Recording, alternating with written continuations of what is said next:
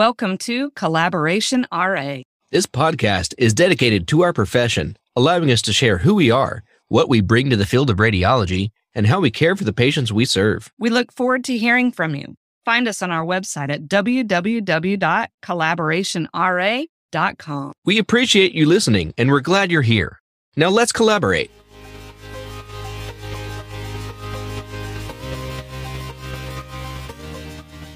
Thank you for joining us on this episode of Collaboration RA. Today, you're going to get to hear from featured guest host Tobias Gilk. What was originally going to be one episode turned into a two part series. Tobias just brought such a unique perspective to medical imaging and specifically the need for advocating for MRI safety standards, but also looking at the profession as a whole. During these next two episodes, you're going to hear us go in depth about some of the MRI safety some of the safety within the hospital setting. And then, of course, we're going to hit on the RA. So let's get started. Welcome to this week's episode of Collaboration RA. I'm Reece. And of course, I have Marcelene with me. Say hello. Hey, guys. All right. So this week, we have a very special guest with us. We are being joined with Tobias Gilk. Hey, Tobias, how are you? I'm doing great. How are you? I'm doing very well. Thanks for asking. I know Marcelene and I are thrilled to have you on. I'm going to go through and give a little brief background as to who you are so our listeners can kind of get caught up with you. And then we're going to dive into it. So, to our listeners, if you have not heard of Tobias, then heads up, here we go. Tobias has a very unique background with over 20 years focused on MRI safety and training when he started out as an architect, planning the build of MRI facilities. And he still works with the architectural firm Rad Planning. He also started Gilk Radiology Consultants, also known as GRC. He started out his career attending the University of Missouri, getting his undergraduate in 1992. And there he went on to the University of Kansas for his master's, finishing that up in 1997. Tobias has served a few times as a member on the ACR's MRI committee and is the co author of several of the ACR's MRI safety standard guidance publications. He was a founding member and is now a past chair for the American Board of Magnetic Resonance Safety. He serves on the International Electrotechnical Commission Committee for the MRI Safety and Standards. He also has plenty of published articles as they pertain to MRI safety, and he is named twice as a finalist for the Best Radiology Educator Award.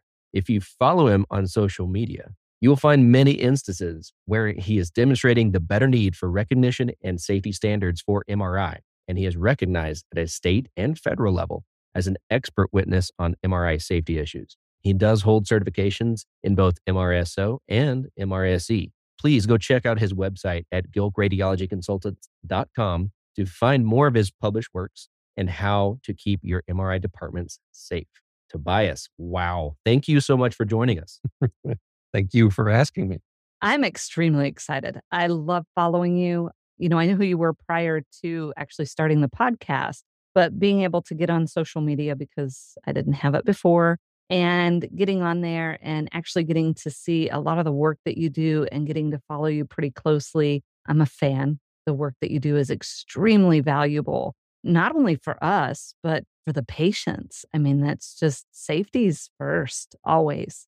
Well, thank you. That part of my life, I tend to live fairly publicly, fairly transparently on social media. So, yeah. Mm-hmm. and you do a good job at it. So, my question is whenever you first became an architect, how did you get into developing and building these MRI suites that led into this inspiration for seeing these safety measures met? I would love to tell you that there was some grand plan that led me to where I am now, but that's not the case. I graduated uh, with my architecture degree in 1997. And to be completely honest with you, I had no idea what it is I was going to do at that point. I'd gone to architecture school because I wanted to design theaters and probably should have looked at the job prospects before I signed on to do a master's degree. But when I was there, I discovered, yeah, nobody's really designing theaters anymore. So that's probably not a great career path for me. So after I graduated, honestly, I had no idea what I wanted to do. So I was just a regular architect, you know, designing whatever came. And it just so happened that the firm that I started working with, my very first job, was a firm that did zero healthcare.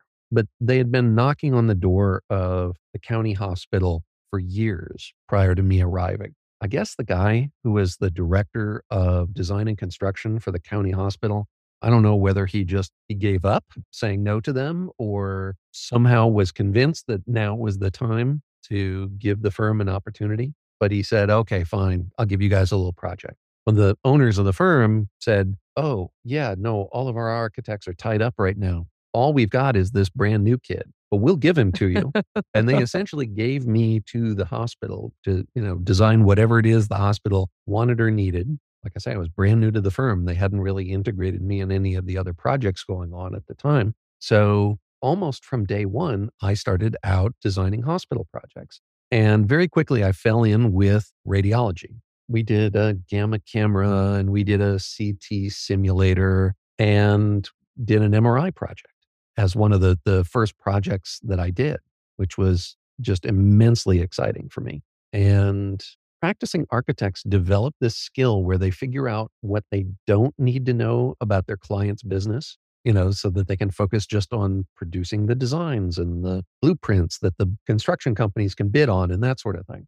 Not only did I not have those skills, I was so new at the job, I didn't even recognize that that was like a work skill that you need to develop.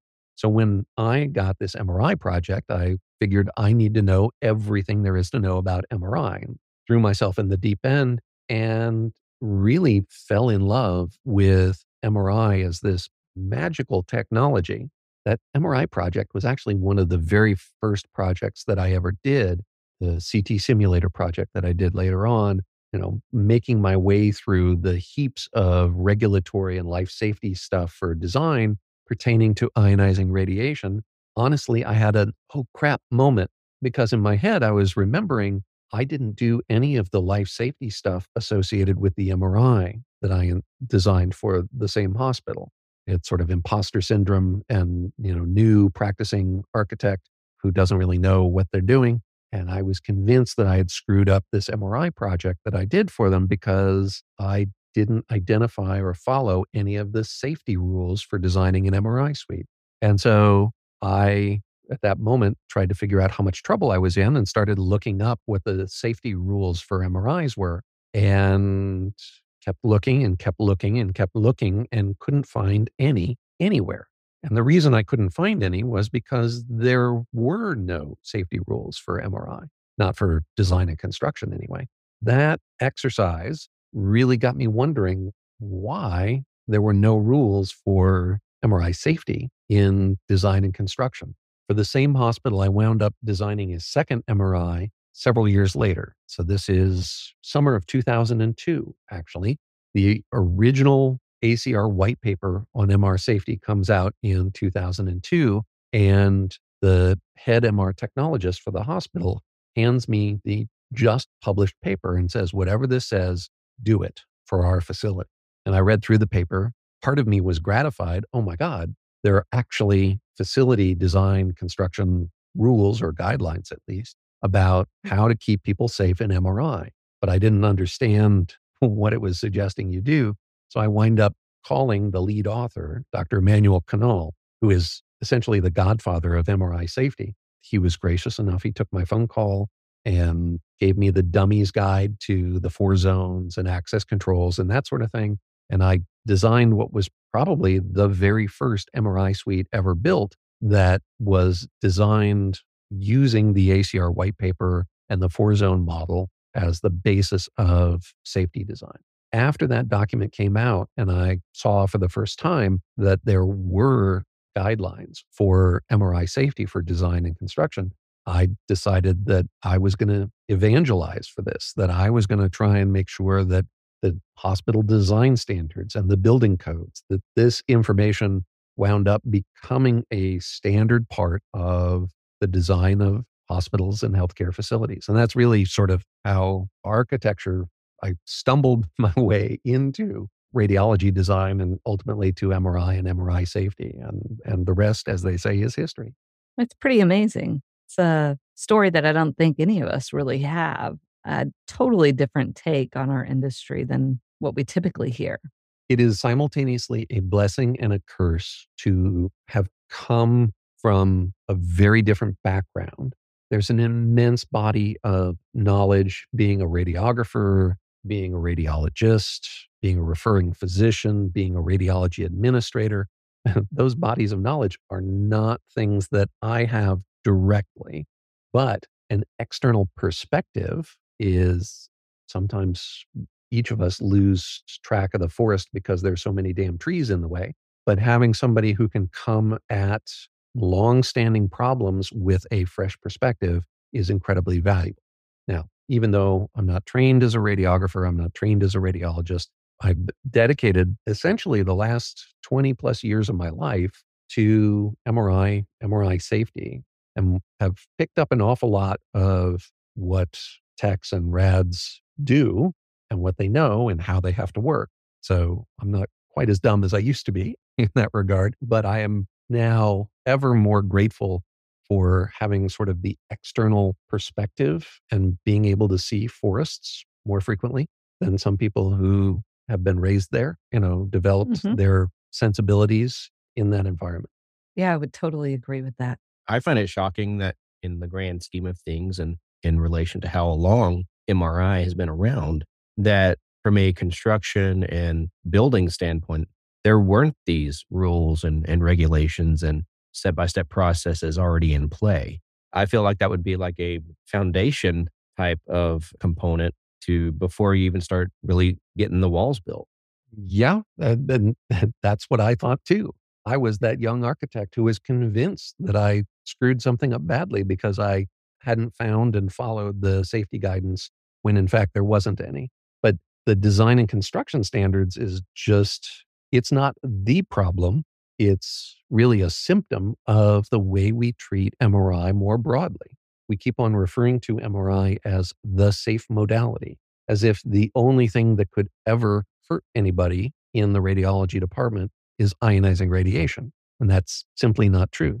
If you use the same logic that we use to label MRI as the safe modality, an analogy would go something like this You know, how many thousands of people die in car accidents every year? I've got a vehicle that's not a car. Um, how do you get out of it? Well, you jump out of it with a parachute on, but you're not going to die in a car accident. It's like labeling skydiving as the safe transportation option because people get injured in cars and this isn't a car. Mm-hmm. That's kind of the logic of how we labeled MRI as the safe modality, right? It may be skydiving, but it sure as hell isn't a car and people get injured in cars. Nobody stopped to think, wait a minute. So how is MRI different? How are the risks of MRI distinct or unique and different from ionizing radiation? It's almost as if that piece of the conversation never happened. Somebody said MRI, non ionizing, safer than X ray and fluoro and CT and all of our nukes, and certainly safer than interventional radiology and miles and miles safer than radiation therapy, and beam therapy nobody stopped to say, but are there risks associated with incredibly powerful static magnetic fields or time varying gradients that induce neuroelectric signals that produce involuntary stimulus responses or you know muscular activity what about radio frequency energies and depositing large amounts of radio frequency energies and the potential for heating whether that's core temperature elevation you know diffuse thermal loading or focal concentration of that energy and the production of burns on the patients. All of these things happen in MRI, but it's the safe modality.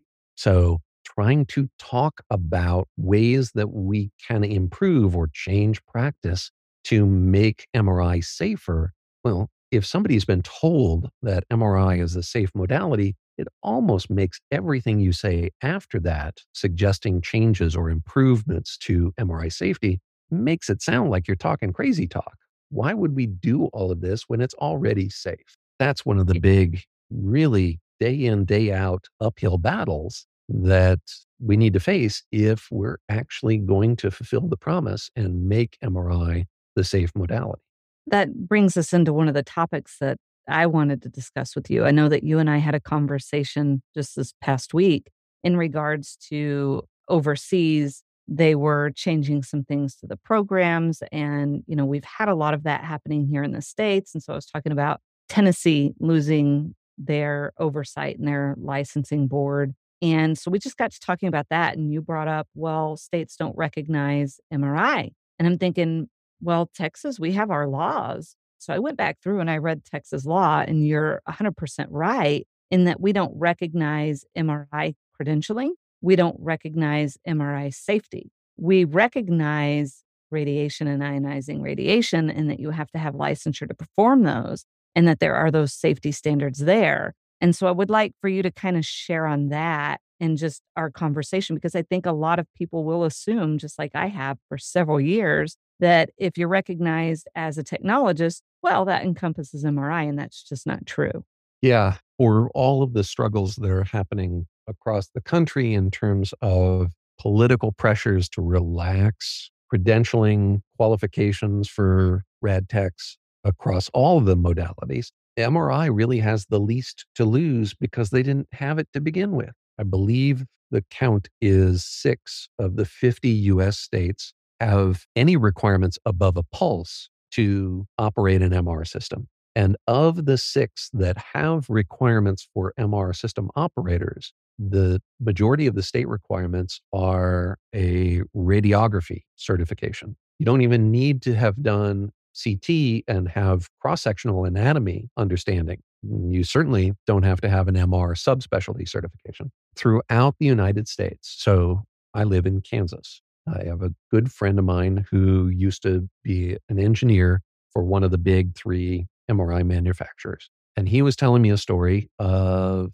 a client of the company that ran mobile trailers. This particular mobile essentially made a circuit and spent a day a week at a different rural hospital. And there was a guy who drove the truck, and then the tech would follow in their own car well, the tech had gas station sushi or something and had horrible food poisoning. So the tech calls in sick, but they're in the middle of nowhere, Kansas, right? It's not like they have another MR tech who's just nearby and able to pick up. They're only going to be at this hospital on Wednesday this week. And so the hospital and all of the referring physicians in the town have already scheduled a full day's worth of scanning for this mobile trailer. So the owner of the company or manager essentially convinces the truck driver to go and it, he was like, I'll tell you which buttons to push in which sequence. And you're going to scan these, you know, 10, 15 patients that are scheduled in this little town. And then, you know, tomorrow you won't have to worry about it because the food poisoning will have passed and the tech will be able to resume. All perfectly legal. Did not violate a single state law. Having the guy who drives the truck execute the day's worth of MR studies. Now, they may have gotten crossways with their accreditation, but ACR, Joint Commission, are only going to show up once a year, state review once every three years. So you got a one in 365 chance of today being the bad day that, you know, your accreditation reviewer shows up. Yeah, that pretty low probability you're going to get caught. The truck driver scanned all of the patients that day. And I think that brings up another point. Hospitals have the ACR accreditation for MRI, whereas imaging centers may not have to have that. And so I think people also carry that same assumption that people are going to be MRI safety trained and that they're going to be credentialed to perform these tasks. When the reality is, if it's an offsite imaging center that does not have to have any type of formal accreditation, they don't have to have an MRI tech who is MR certified, correct? Well, it actually depends on who you get paid from. So mm. the requirement to have accreditation really stems from do you want to get paid by CMS? If you want to get paid for delivering care to a Medicare, Medicaid, or TRICARE beneficiary, your facility has to have accreditation. Now, there are really two tiers of accreditation. If you are a hospital, you have to have enterprise level, whole facility level accreditation. And the most popular version of that is Joint Commission. You know, Joint Commission surveyors poke their nose in patient rooms and the cafeteria and the ED and surgery, and they check everything under the roof of the facility. And the helipad, if you have one on top of your roof. So hospitals, if you want to get reimbursed from CMS, have to have enterprise level accreditation. Outpatient imaging facilities have to have what's called modality level accreditation.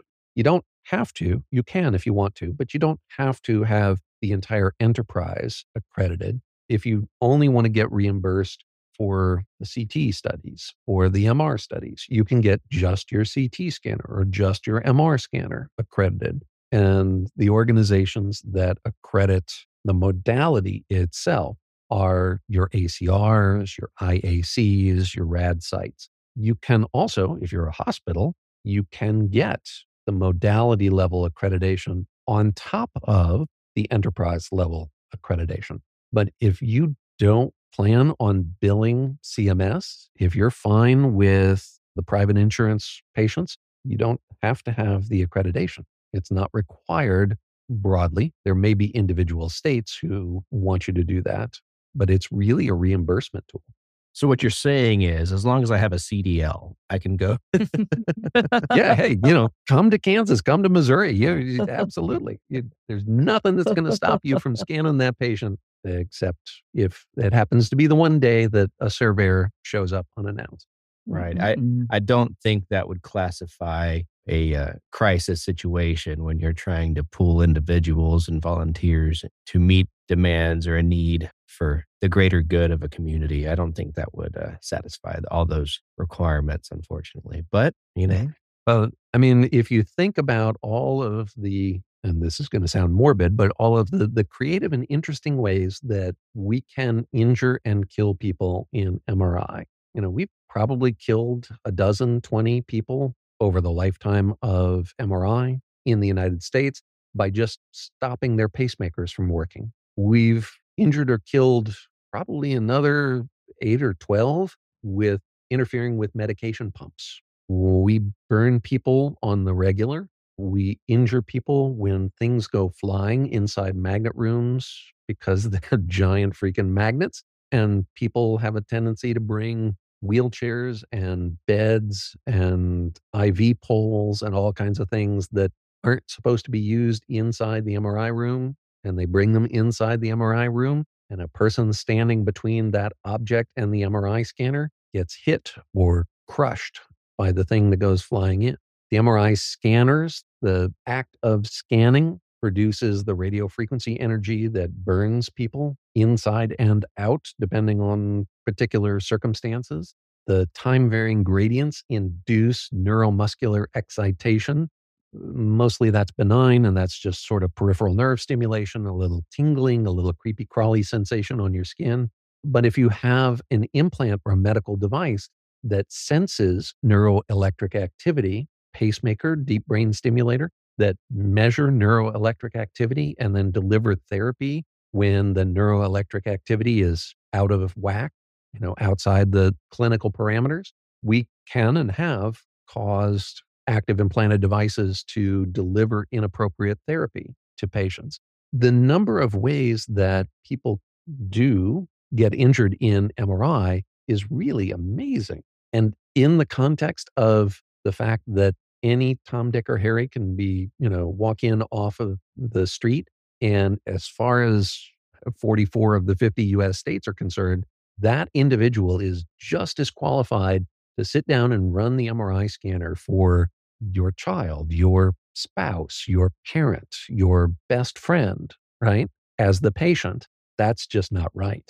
This modality, when we do it correctly, it is profoundly safe. We just don't feel like doing it correctly is an imperative in this country. And so we don't actually require people do it correctly. We suggest it's probably a good idea if you do it correctly, but that to me just doesn't make sense.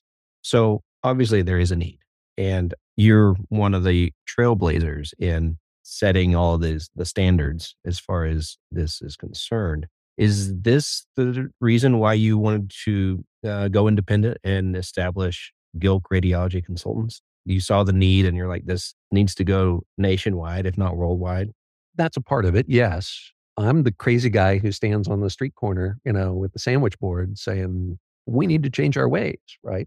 And I have done, I probably will continue to be the crazy guy on the street corner, talking about how we can and should improve the way we deliver healthcare, the way we protect the safety of healthcare workers as well as patients.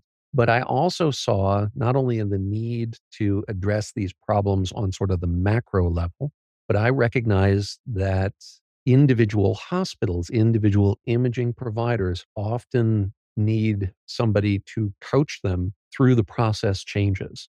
They need somebody external to kind of come in with a fresh set of eyes and assess what's strong and what's weak within their programs. Where are there opportunities that something could go badly and create a problem for them?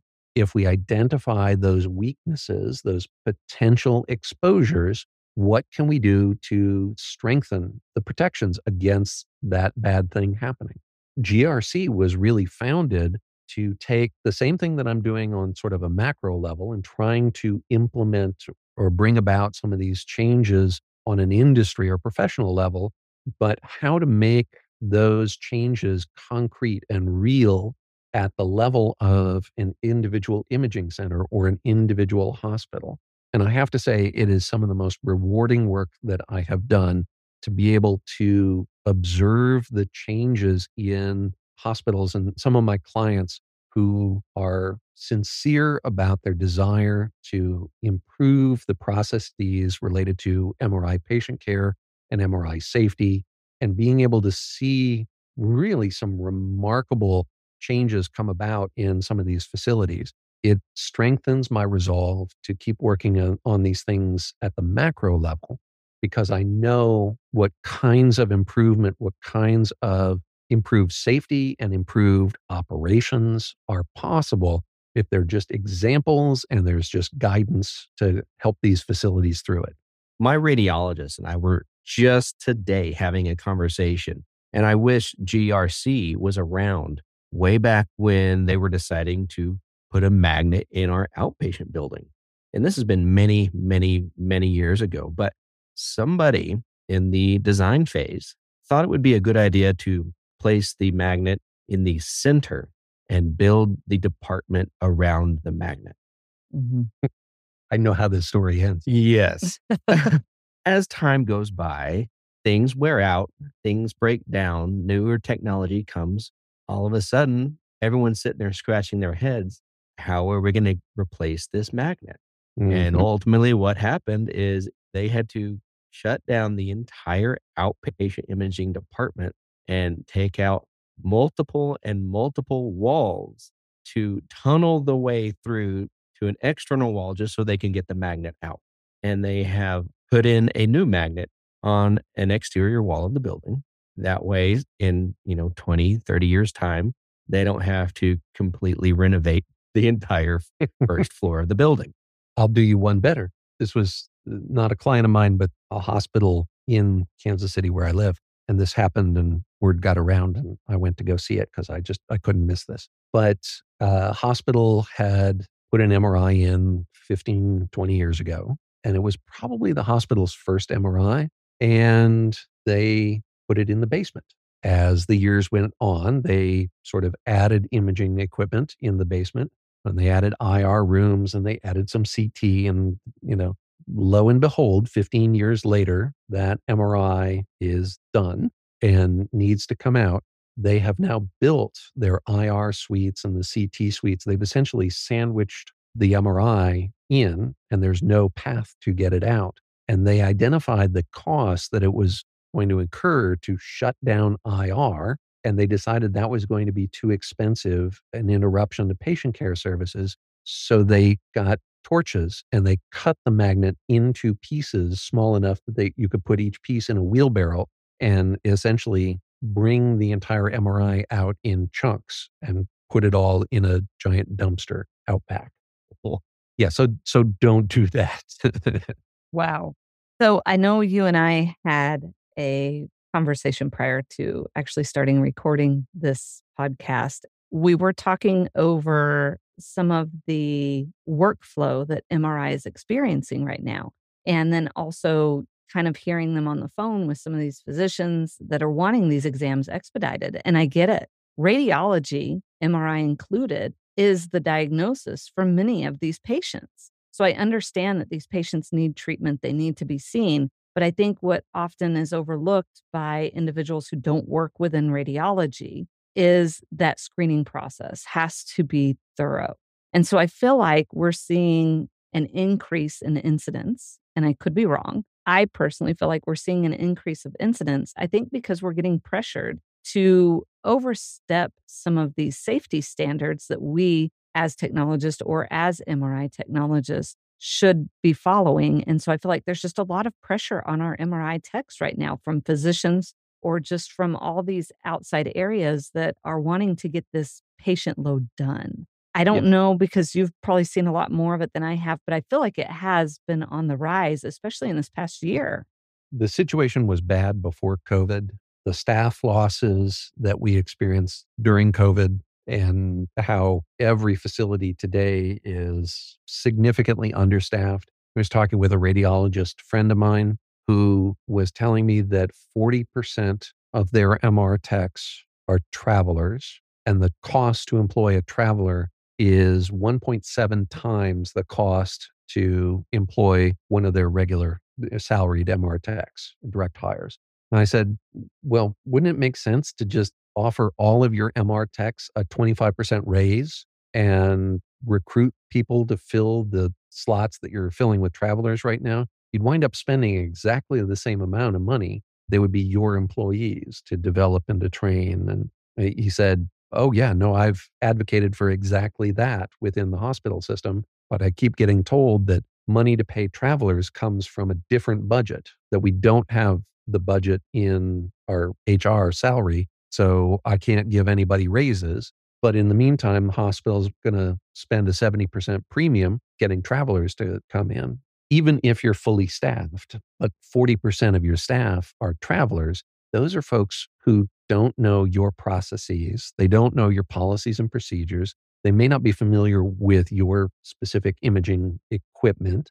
So even if you're fully staffed, but more than a third of your staff are travelers, that probably puts a huge extra burden on your direct employees because not only do they need to do their job, but they need to be constantly looking over their shoulder to make sure that the traveler person who's only here on an eight week contract isn't screwing something up and putting themselves or the patients or the institution in jeopardy. And that kind of persistent interruption of their focus on caring for the patient who's immediately in front of them, the phone ringing, the irate neurosurgeon who is just livid at the fact that you know the MR techs want documentation for the neurostimulator that the neurosurgeon just implanted and for whatever reason he or she just won't document in the in the operative note specifically what the implant was but will yell and scream and insist that they wouldn't ever put anything inside a patient that couldn't be MRI image so why are the techs being obstructionist and that work list with the inpatients I work with a hospital in Texas actually that runs 24/7 and they do their outpatients during the daytime and then at seven or eight o'clock at night, they switch over and they start doing inpatients. I've sat with the overnight techs. One of the things I do when I do consulting projects is I like to come in and I like to sit with the overnight techs. And so seeing how a facility works at 4 a.m. Sunday morning tells you an awful lot about how that facility works, period. But sitting with those overnight techs and looking at these work lists just grow and grow and grow throughout the night and saying, Do you ever clear your list by the time you're done? And they're like, Yeah, maybe once every two weeks we actually clear the list. And I was asking, So how many patients are, you know, essentially all but discharge? How many additional patient days are there? How many of the patients who don't get their scans get an extra patient day, stay in the hospital, cost the hospital X thousands of dollars because we can't scan this patient? So there are all of these pressures the financial pressures, the patient care pressures, the screaming neurosurgeon who's insisting you should skip your screening process and patient clearance process because they wouldn't ever put anything inside this patient that isn't MR conditional or MR safe. All of these things just sort of pile on to the tech who's also trying to keep one eye trained on the contract tech to make sure that they're not injuring the patient. All of this stuff just keeps piling on. I agree with you. I can't support this empirically. I don't have evidence to support it in terms of numbers. But my sense of things right now, middle of 2023, is things are going badly. The number of accidents, near miss events, projectile events that don't hurt anybody, the number of stuff that I am seeing out there really has me feeling very uncomfortable. I think we are seeing the dam breaking in real time. And I am deathly afraid of what comes next if we don't right the ship, if we don't change the way that we're behaving, way that we go about taking care of patients. I'm really worried there will be another Michael Colombini, the young boy who died, and his accident was on CNN 24 7. I'm afraid that MRI is setting itself up for another major tragedy if we are continuing in the direction that I think we're going right now. That concludes today's episode. I want to say thank you for everybody tuning in. Be sure to check out the second episode, which will be airing next week. We're going to pick up right where we left off. Be sure to find us on our website, www.collaborationra.com. And of course, as you know, if you got something that you want to come on and talk about, our mic is always open. We'll see you guys next week.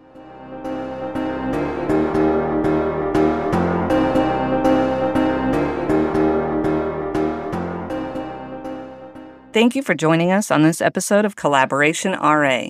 Remember to find us on our website at www.collaborationra.com. There you'll find our social media accounts. Give us a like and give us a share. We look forward to your support and thank you for tuning in.